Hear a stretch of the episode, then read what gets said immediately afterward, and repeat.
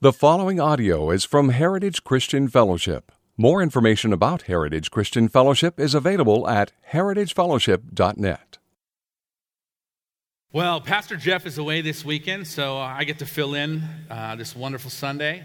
My name is Jeremy Neff, and I'm one of the pastors here at Heritage. I, I'm, in, uh, I'm the pastor of junior high and high school ministry, for those of you who are new here or perhaps don't know me or haven't met me yet.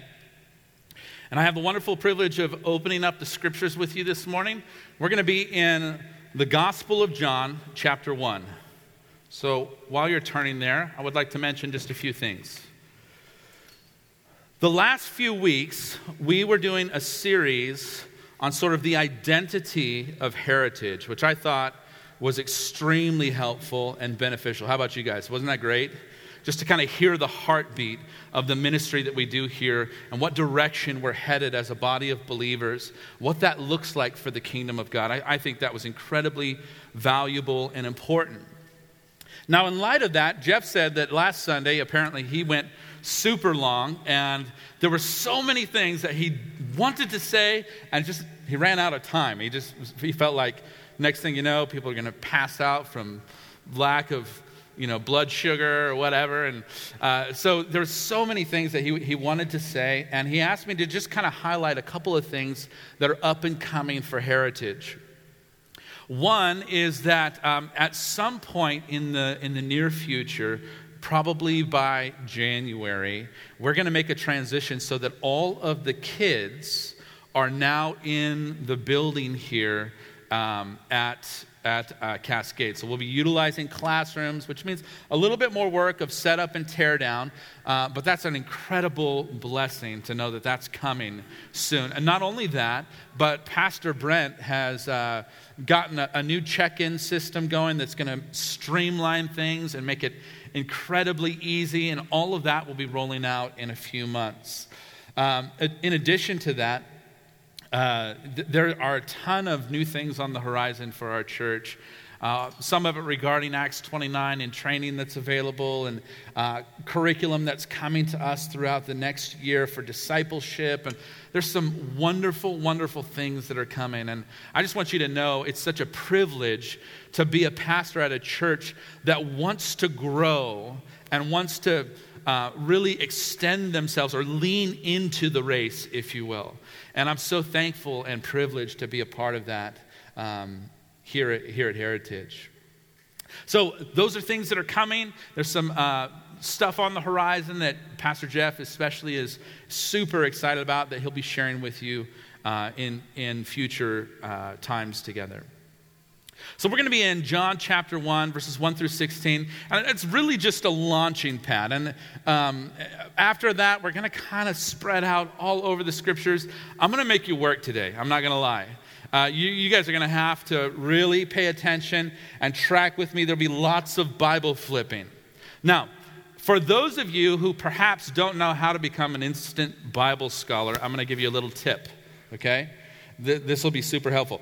For those of you who have a ribbon coming out of your Bible or you have a bulletin, you open up to the table of contents, okay? You put that ribbon there, or you put a, a piece of paper there, and that way when I say turn to Zechariah chapter three, you know exactly where that's at, and you'll just turn right to it like you're a super spiritual stud. So uh, that's the, the way to become an instant Bible scholar. We're going to be traveling through the scriptures today.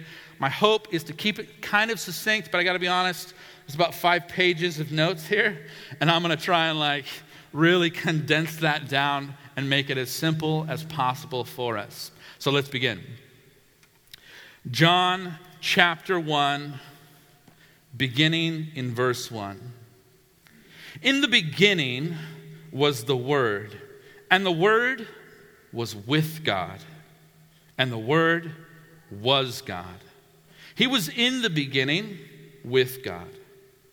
All things were made through Him, and without Him was not anything made that was made. In Him was life, and the life was the light of men. The light shines in the darkness, and the darkness has not overcome it. Now there was a man sent from God whose name was John, and he came as a witness to bear witness about the light, that all might believe through him. He was not the light, but he came to bear witness about the light. Now the true light, which enlightens everyone, was coming into the world. He was in the world, and the world was made through him.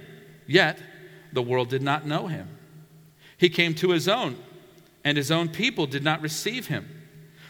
But to all who did receive him, who believed in his name, he gave the right to become children of God, who were born not of blood, nor of the will of the flesh, nor of the will of man, but of God.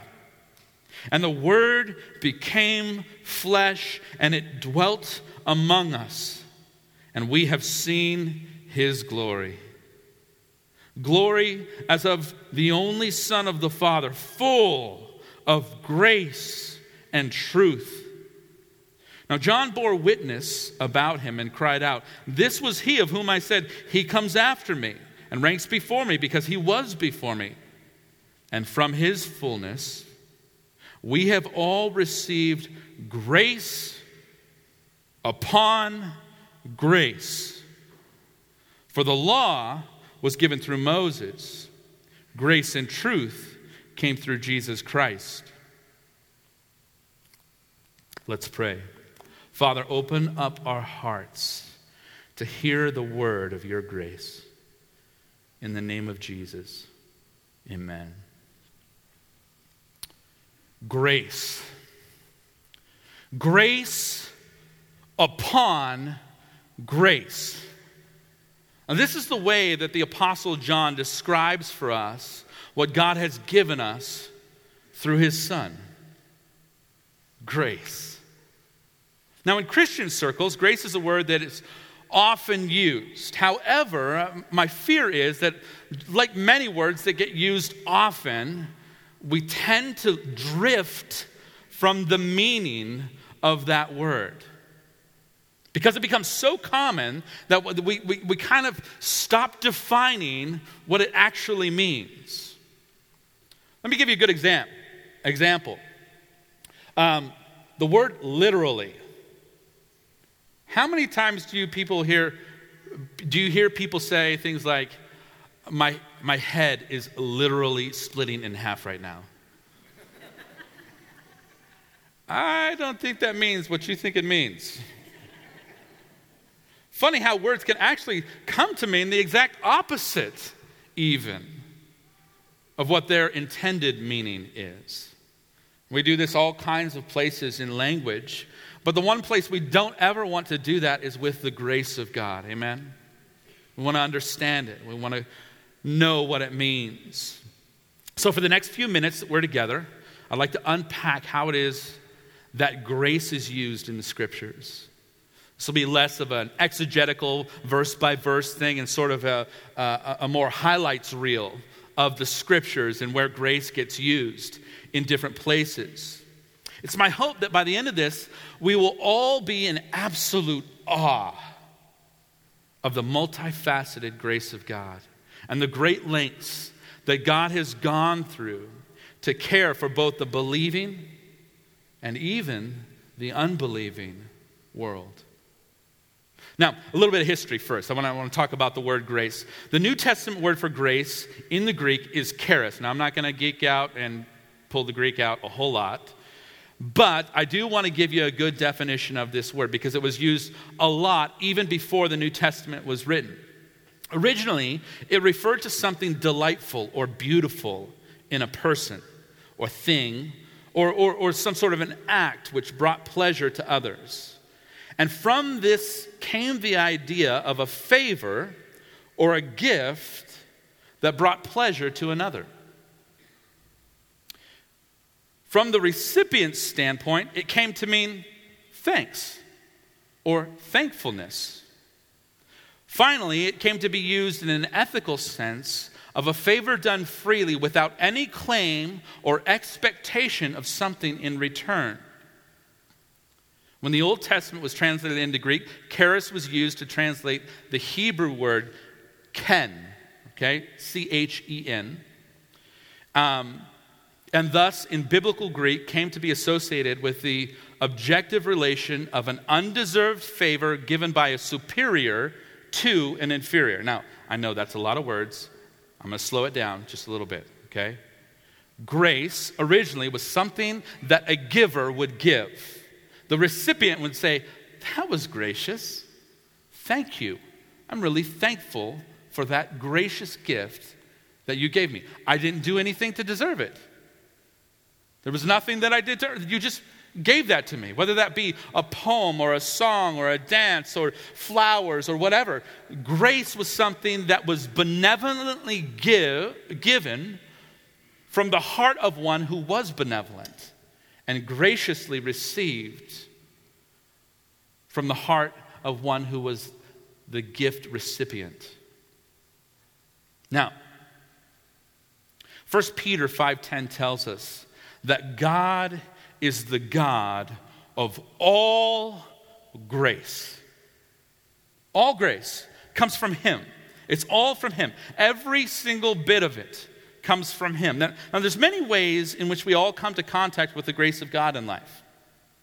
Before we even come to know God in a saving way, we still will come into contact with the grace of God. And in the scriptures, there's this, this category that's set aside for these graces that people who don't know Jesus, who have not been saved, whose hearts have not been changed, experience the character, graciousness, the goodness of who God is. That category, that sort of junk drawer in which we, we put all these different types of graces that God gives to unbelievers, is called the common graces, okay? So think of that.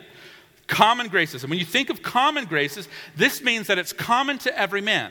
Whether you're a believer or an unbeliever, you get to experience the goodness of God. He is benevolent towards an entire world. And in fact, he's benevolent to a world who is rejecting him, criticizing him, wants nothing to do with him, denies his existence, and yet at the same time, he's the one who gave them breath and life.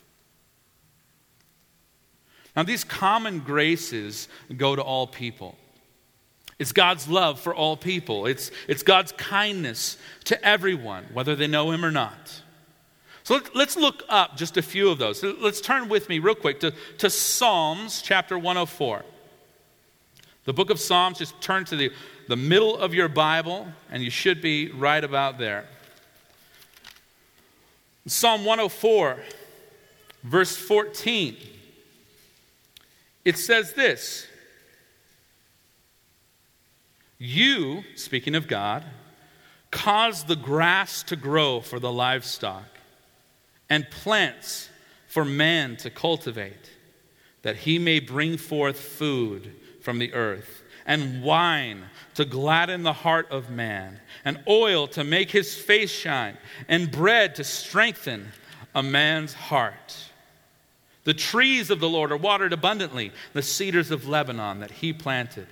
In them the birds build their nests, the stork has her home in the fir trees. The high mountains are for the wild goats, the rocks are a refuge for the rock badgers. Here's what he's saying. God, you planned this all out. This is all your idea. Believer, unbeliever, you get food. Rain comes down. The grass grows. Crops yield fruit. Animals have a place to live. Trees grow up, provide shade and shelter and wood for use. The earth itself is humming with the grace of God. I mean, we think about that. Like, you step outside and you, you, you're just driving down the car. And every day you, you're down the road with a car. You're, you're, you're driving down the road and you see stuff just passing by you. Have you ever stopped to realize, stopped to think about the multiple ways in which the grace of God is being extended to those who are living in rebellion against him? You ever thought about that? The sun the way it shines and produces all that is needed for life to exist. The tides, the moon is perfectly suspended, the correct distance from the earth so that the tides are not too strong or too small so that life can exist. The temperature of the planet, we've got this nice little sort of thermal blanket made out of gases that keep our planet the perfect temperature so that life can exist. We hang on nothing in the middle of super cold space. Inside of the earth is this core of heat that is hot enough to melt rock and cold enough on the surface that we don't burn up. We hang the perfect distance from the sun. If we were too much closer, man, we'd get cooked. Too much farther away, cease to exist. Look at all that God has done to make life possible for those that shake their fist at his face. Oh, the grace of God. And though it's common to every man, I would say it's not common at all.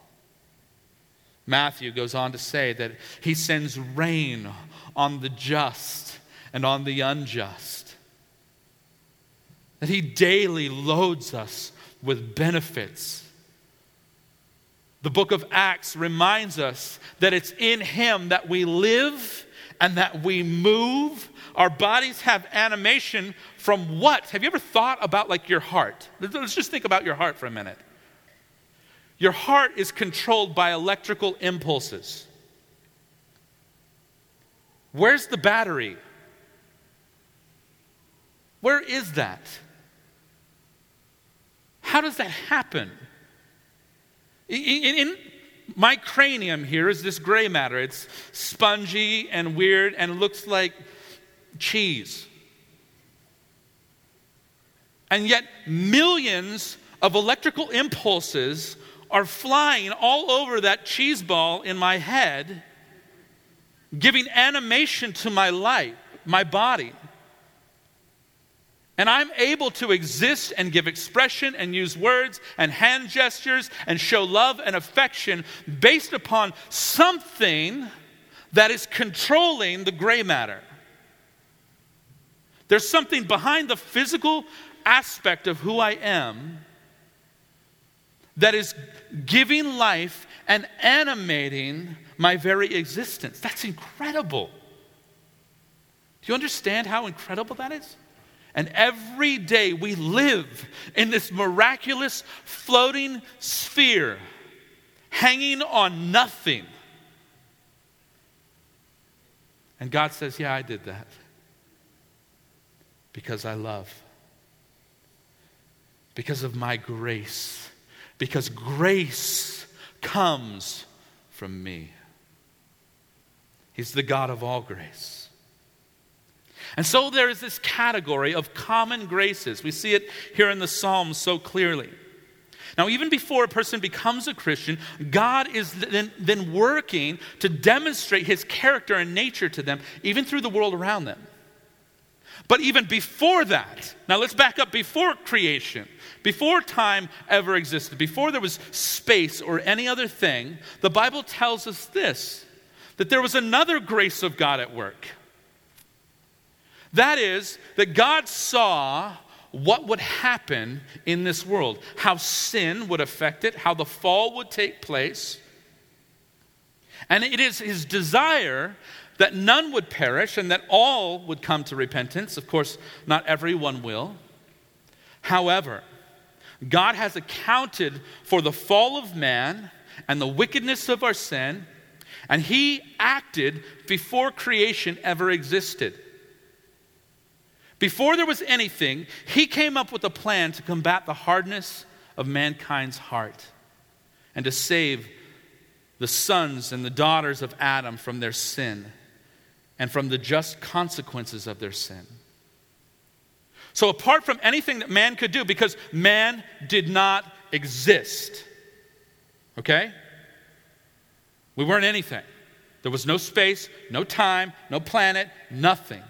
Apart from anything man could do to earn God's intention to save them, God acted at that time and came up with a plan on how he was going to save them.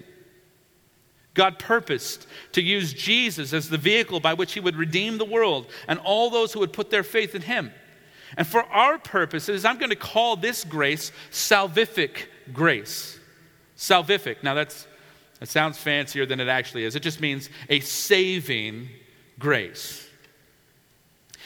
Salvific grace is the grace which God planned to extend to the world before the world even existed. This grace is a saving grace. Turn with me to Second Timothy now. Second Timothy, New Testament, about three quarters of the way through your Bible, chapter one.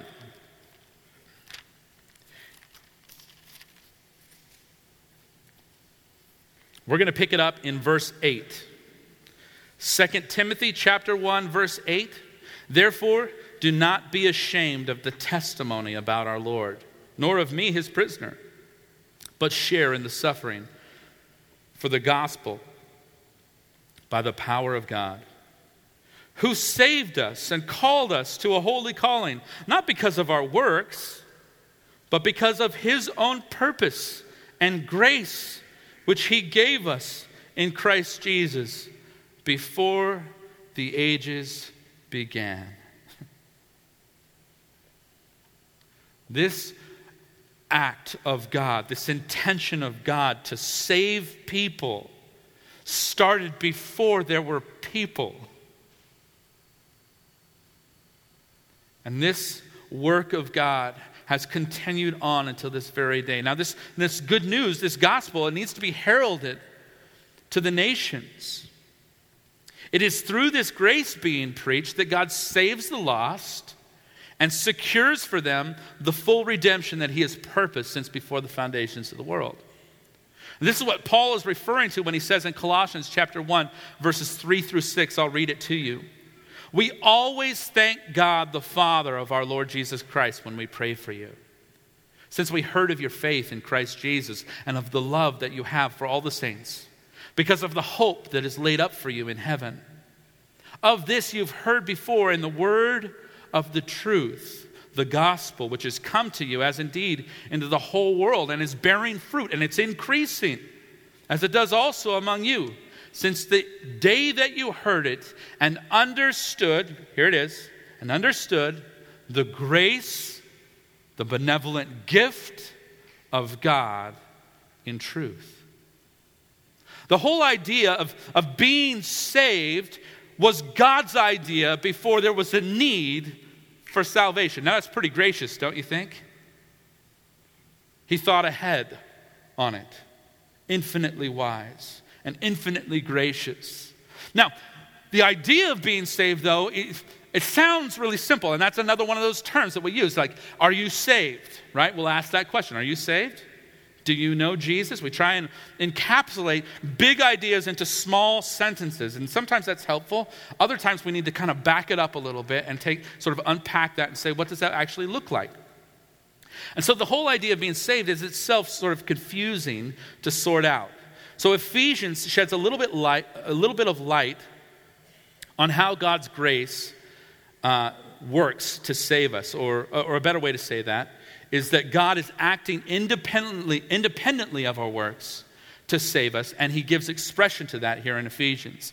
Chapter two, probably the most famous verses uh, for those of you who, who've studied these things or have a good grip on grace.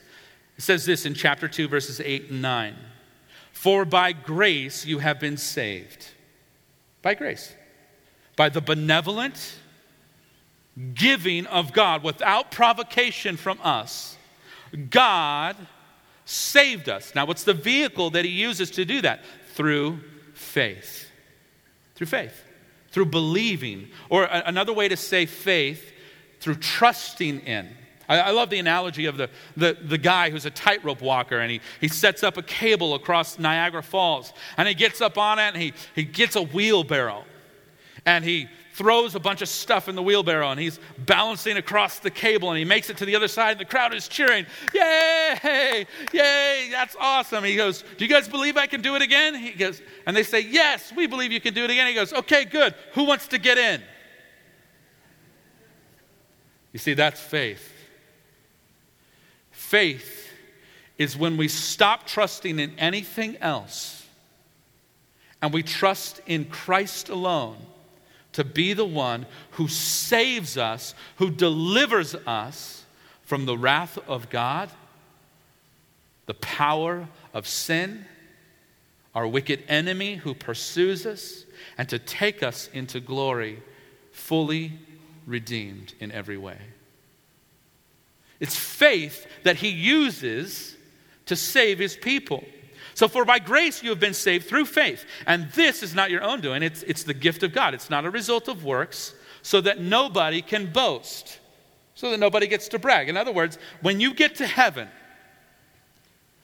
you're not going to say, God, I earned this. I love Billy Graham and his heart for the Lord. It's just such an inspiration on so many levels. But I heard him preaching one time. I was in my car uh, on the highway, and I was uh, flipping radio stations, and there's Billy Graham. And in classic Billy Graham voice, he, he's talking about standing before the Lord. He says, you know, when I stand before the Lord, I'm not going to say to him, God, I'm Billy Graham, the great evangelist. And thousands and maybe even hundreds of thousands of people have come to know me or have come to know you through me. I've been the friend of presidents and traveled to virtually every nation in the world on your behalf. No, he says, when I stand before him, I'm going to say, oh God, have mercy on me, a sinner. I have trusted in Christ as my only source of righteousness. And to him and him alone do I cling. Man, grace. Grace at work in the heart and the lives of believers. This is what God was establishing. That by grace, nobody would ever stand and say, I got this, I earned it. But that we would stand in his presence and know, God, to you alone be all glory. To you alone be all praise. You deserve everything. You have done it all. Before I was alive, you worked to save.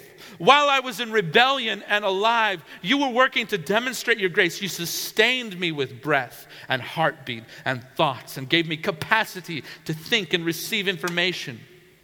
You put me on a glowing mud ball, the perfect distance from the sun and the perfect distance from the moon. And you cause there to be plants and life and food daily and the right temperature and the perfect mixture of oxygen. God, you sustained me when I was in rebellion against you in order that I might be saved.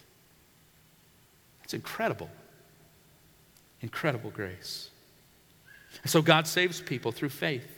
This salvation is this gift from God, who is a gracious and loving Father. However, there's many components to what God is accomplishing through the work of salvation. So let's try and sort of sort them out and seeing the ways in which God's grace acts to save us. Before we are saved, our hearts are corrupt and broken and twisted by sin. So we don't even have a desire for God. We only know a life that revolves around us. And only in the here and now. We can't see into eternity. We don't even think about eternity.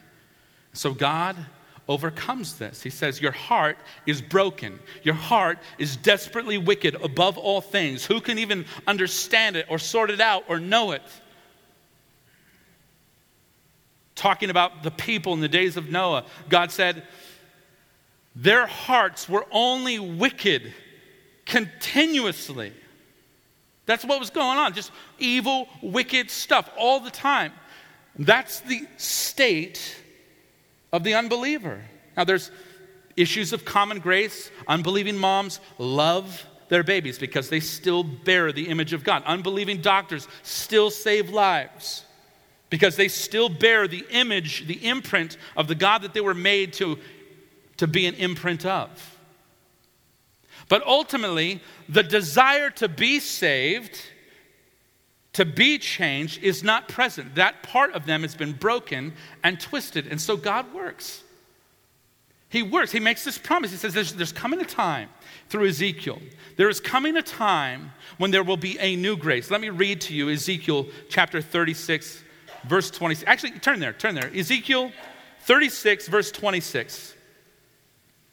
Ezekiel, Old Testament, right at the tail end of the major prophets. So if you get to Psalms, you've gone too far back. You want to keep heading towards the New Testament. Ezekiel thirty-six, verse twenty-six. This is the promise that he gives to his people. He says, there's coming a time that I will give you a new heart and a new spirit I will put within you. And I will remove the heart of stone from your flesh. And I will give you a heart of flesh. And put my spirit within you. And I will cause you to walk in my statutes and to be careful to obey my rules. And you shall dwell in the land that I gave to your fathers, and you shall be my people. And I will be your God. Here's what he says. Part of my grace is not just to plan a way of salvation and keep you alive until the moment that you can be saved. But part of my plan is to give you by my grace as a gift, not because you've earned it, a new heart that's not broken in the same way. A new heart that desires me, that wants my will, that isn't set on selfishness. I'm going to put in you a new spirit with new desires. I'm going to change you from the inside. The problem is that even though we have a new heart, the damage is done. Um, let me let me put it to you like this. Let's say I'm driving down the road. I'm, I'm on the freeway here, and I'm, I'm not paying attention because I'm talking on my cell phone, and I'm going eighty-five miles an hour. And all of a sudden, I see those wonderful, beautiful lights spinning around behind me, and I slow down, pull over. And the police officer comes up to my window. He says, um, "Excuse me, do you know why I pulled you over?" And I say, "Yeah, I was I was speeding." He says, "Okay, well, I'm going to have to write you a ticket. I saw you're also talking on your cell phone." And then I use logic that goes like this. "Yeah, but you don't understand. All week long, I haven't talked on my cell phone while I was driving.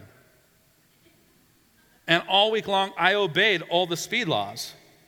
I'll say, "That's great. You're not going to be punished for all the times you obeyed. You're only being punished for when you disobeyed." You see, a lot of times, that's the logic of people. They think if I just do enough good stuff, then that makes up for the bad stuff. Does that work out in a court of law? No, not at all. So a new heart, though it changes the desires and orients us now towards God instead of away from God and in rebellion against Him, it doesn't solve the problem of who we are on the inside and what we have done or what we will do in failure in the future. So although we have been given a regenerating grace as a gift, a new heart, okay, that isn't sufficient in and of itself. There's a penalty for our sin that must be paid. And so God gives us another grace, not just a regenerating grace, but He gives us a justifying grace. In Romans chapter three, verses twenty-three through twenty-six, it says this, "For all have sinned and fall short of the glory of God, and are justified," made right with God. Another way to say that is it's just as if I'd never sinned at all. The penalty for my sin having been paid for, we are justified by His grace as a gift through the redemption that is in Christ Jesus, whom God put forward as a propitiation by His blood to be received by faith. This was to show God's righteousness, because in His divine forbearance, He passed over former sins. And it was to show His righteousness at the present time, so that He might be both just, the judge who says you broke the law, and the justifier, the one who pays the penalty for the laws that we broke.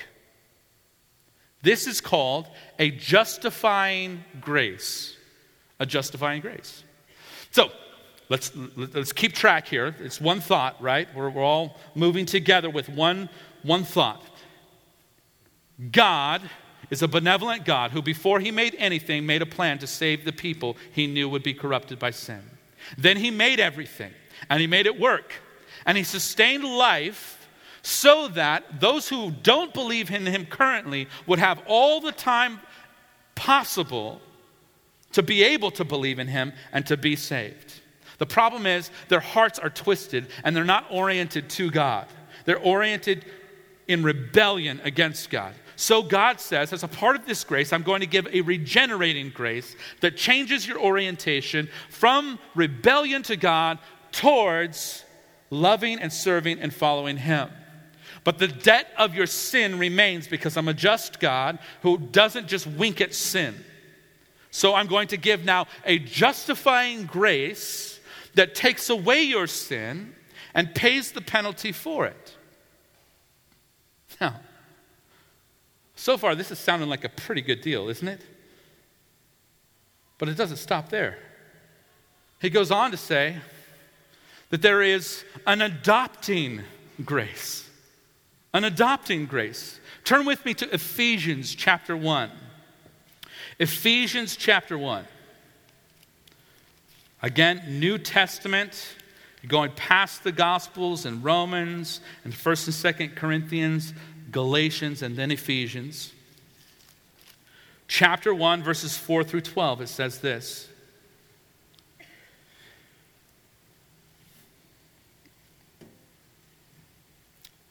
Now let's pick it up in verse three. Blessed be the God and Father of our Lord Jesus Christ, who has blessed us in Christ with every spiritual blessing in the heavenly places, even as he chose us in him before the foundation of the world, that we should be holy and blameless before him in love.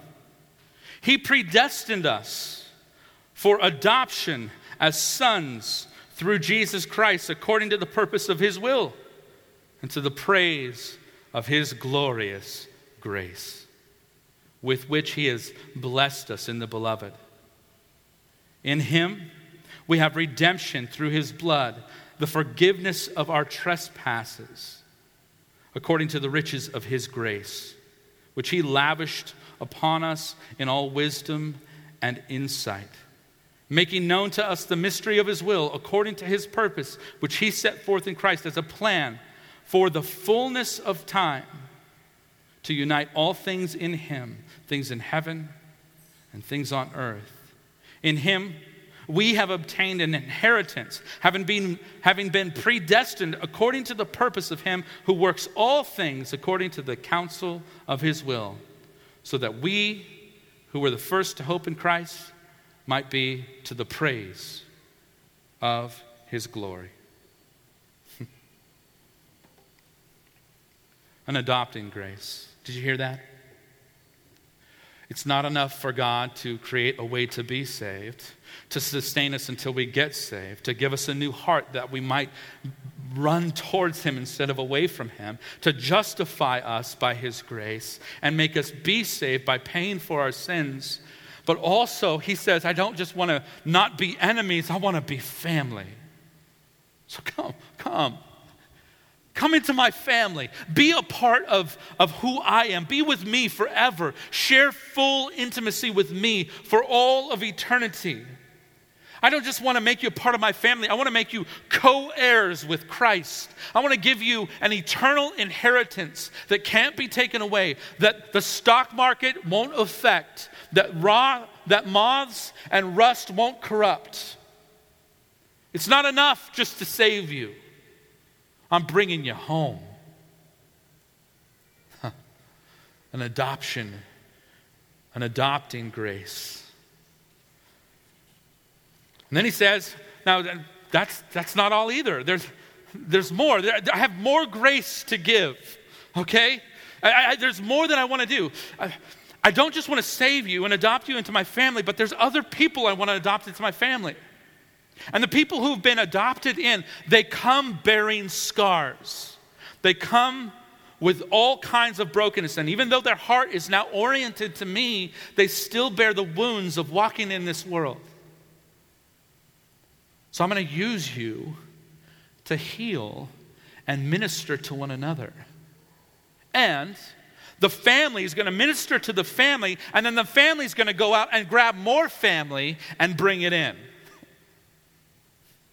This is what I would call a ministry grace. And so God heaps on another helping of grace. He says it's, it's not just enough to save, to sustain until you can be saved, to give a new heart.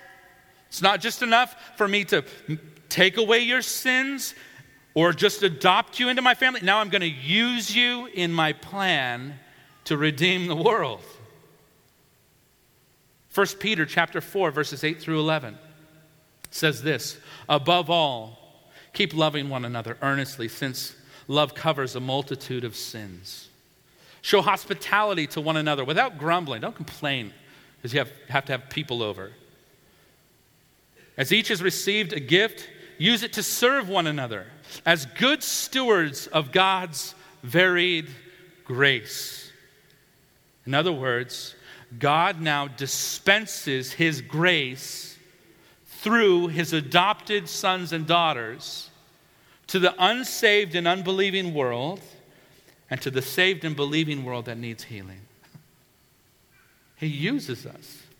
We're not just forgiven, we're treasured.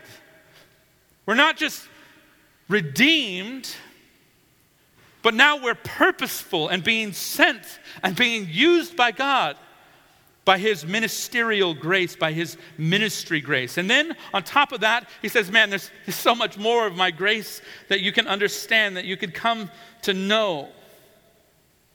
I just don't want to save you and fix your heart and take away your sins and adopt you into my family and use you to minister to others, but I want to change you now.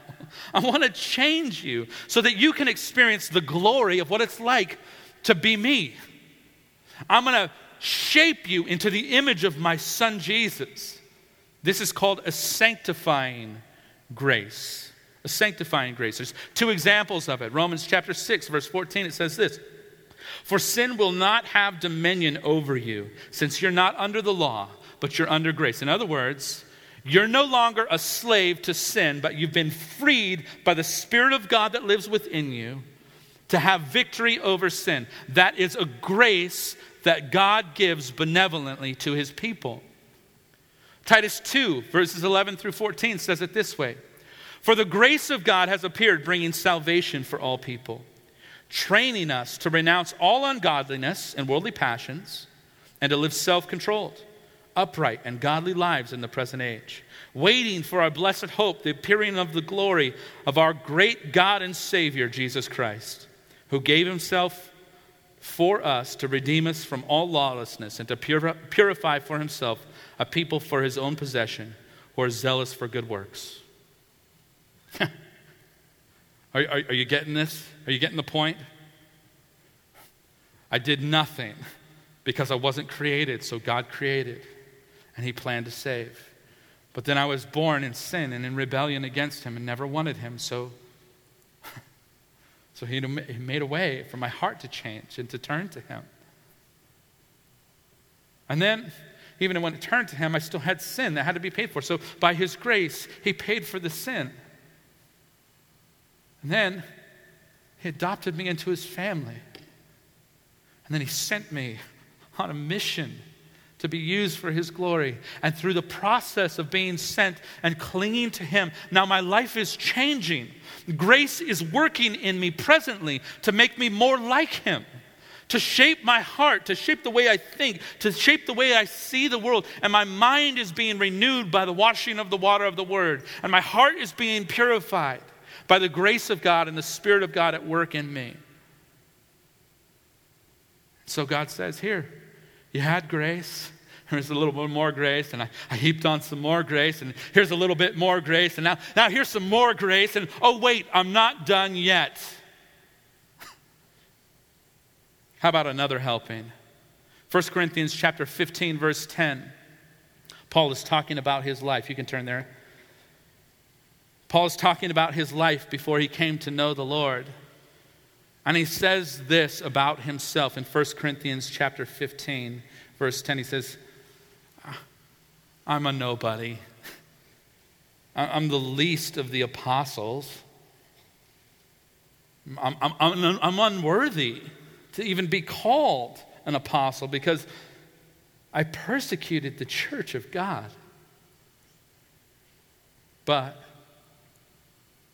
by the grace of God, I am what I am, and his grace toward me was not in vain. On the contrary, I worked harder than any of them, though it was not I, it wasn't my self-effort, but it was the grace of God, the energy that was coming in me to go to every single town that I went to and preach the gospel, to get beat up and stoned and left for dead, to end up spending a day and a night floating around in the ocean, wondering if this is the moment where I meet Jesus face to face. The grace, the power to work was from God all along in me. And he says, on the contrary, I worked harder than any of them, though it was not I, but the grace of God that was in me. Whether then it was I or they, so we went out and preached, and so you believed. Okay, now check this out. God plans to save the world. He sustains us till we can be saved. He orients our heart towards him. He pays for our sin. He adopts us into his family and gives us an inheritance. He sends us out on a mission to preach to the world. And then he says, your strength will fail you in that process. So here's what I'm going to do. You ready? I'm going to heap on another helping of grace. And I'm going to empower you to go into the world.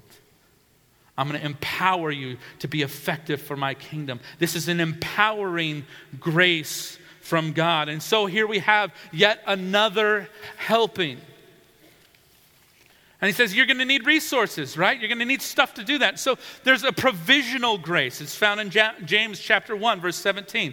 Every good gift, the word gift there, charis, grace, and every perfect gift, grace, is from above, coming down from the Father of lights. He loads us with all that we need to do all that he's called us to by his grace. And then he says, now, I'm also going to use you in ways that you wouldn't expect. I'm going to use you not just to be a receiver of my grace, but a dispenser of my grace to the world around you. And so in Second Corinthians chapter one, or chapter eight, verses one through seven, Paul is talking to the church about a collection that is taken up to help another church that is going through a difficult season. And he says, we want you to know, brothers, about the grace of God that has been given among the churches of Macedonia. For even in a severe test of affliction, their abundance of joy and their extreme poverty have overflowed in a wealth of generosity in their part, even though they were super poor. God prompted their hearts to give and to dispense grace to this other hurting part of the church. And he says, for they gave according to their means, as I can testify, and beyond their means, of their own accord, begging us earnestly for the favor of taking part in the relief of the saints. You hear that? I mean, for us, a lot of times our experience of giving to God is kind of like, like paying bills, right? You go, oh, it's time to pay the tithe. Oh, gosh. All right, this is going to hurt. There goes my Starbucks for the next two weeks. We get upset about that.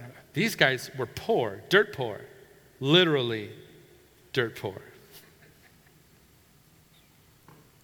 And yet,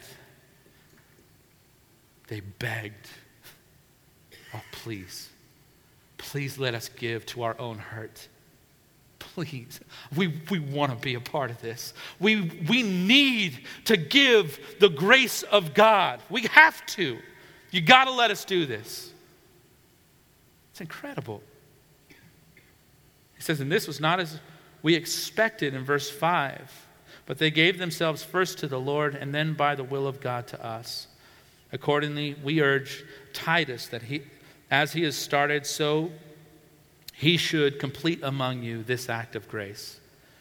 So you, Corinthians, as you excel in everything, in faith, in speech, in knowledge, in all earnestness, and in our love for you, see that you also excel in this act of grace as well. He's saying, Corinthians, take note from the Macedonians. It wasn't a bill to pay. It was the grace of God being dispensed through them. Let it be your worship. And so there's a financial grace. There's a miraculous grace that's recorded for us where God, in the work of ministry, dispenses a grace for the moment to do something miraculous in that time.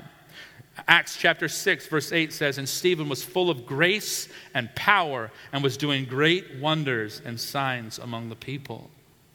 I know for myself, I've seen moments where God, by his grace, acts in powerful, powerful ways to the saving of people, to the healing of bodies, to the working of miracles. Some people will doubt some of those things, but I'll tell you firsthand, I have seen God perform miracles that I have no doubts of whatsoever. The grace of God that is a miraculous grace. And then he says that, you know, you're still lacking. Not only do you need provision and being sent out and a mission to accomplish and power to accomplish it and a new heart and payment for your sins and grace to sustain you and keep you alive for all the work that I have to do for you or have to do through you, but also you're going to need to persevere. That's going to take some real stick-to-itiveness. It's going to take some strength. You're going to need me for that. So how about another helping of grace? And so Philippians chapter one, verses six through seven says this, and I am sure of this, that he who began a good work in you will bring it to completion at the day of Jesus Christ. It is right for me to feel this way about you all, because I hold you in my heart.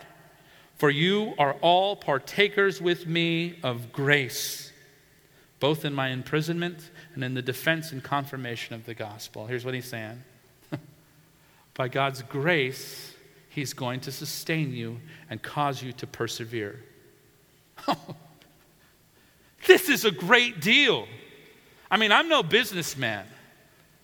But right now, it sounds like, why would I pass this up? And God says, but wait, that's not all. Let me give you another helping. And he gives to us a glorifying grace. Romans chapter eight, verses thirty through thirty-two, and it says this. Those whom he predestined, he also called. And those whom he called, he also justified. He, he took away their sins. And those whom he justified, he also glorified. And then he asks the question, well, what shall we say to these things? If God is for us, who can be against us? He who did not spare his own son, but gave him up for us all, how will he not also with him graciously give us everything? Here, future grace, glorifying grace. You ready? This is what it looks like. Redeemed world, sin is done away with. That heart that it was oriented to God, changed from oriented to self and destruction, now has been oriented to God, will be perfected, and the sin nature will be done away with. Can you imagine that? Never to face temptation again? To never want rebellion? You know how glorious that's going to be to not have to keep track of your thoughts?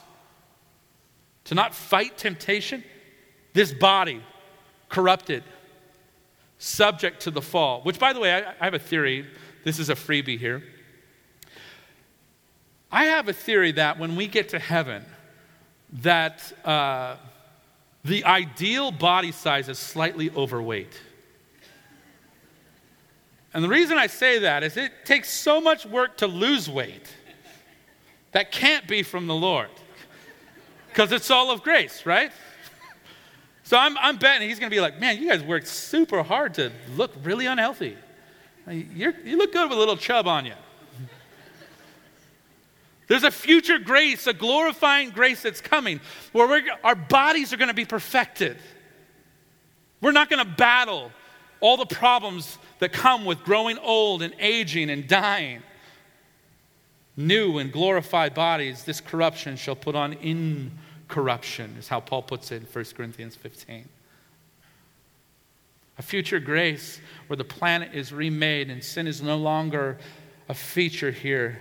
And our enemy is destroyed, and all those in rebellion against God perish with him. A glorifying grace where the gates of the city of God are never closed again. They're open twenty-four seven. Where there's no longer a need for the sun, because the glory of God himself rests over all that he has made. And he is the sustainer of everything. A grace so wonderful that we will live in a place where we have the Holy Spirit living inside of us.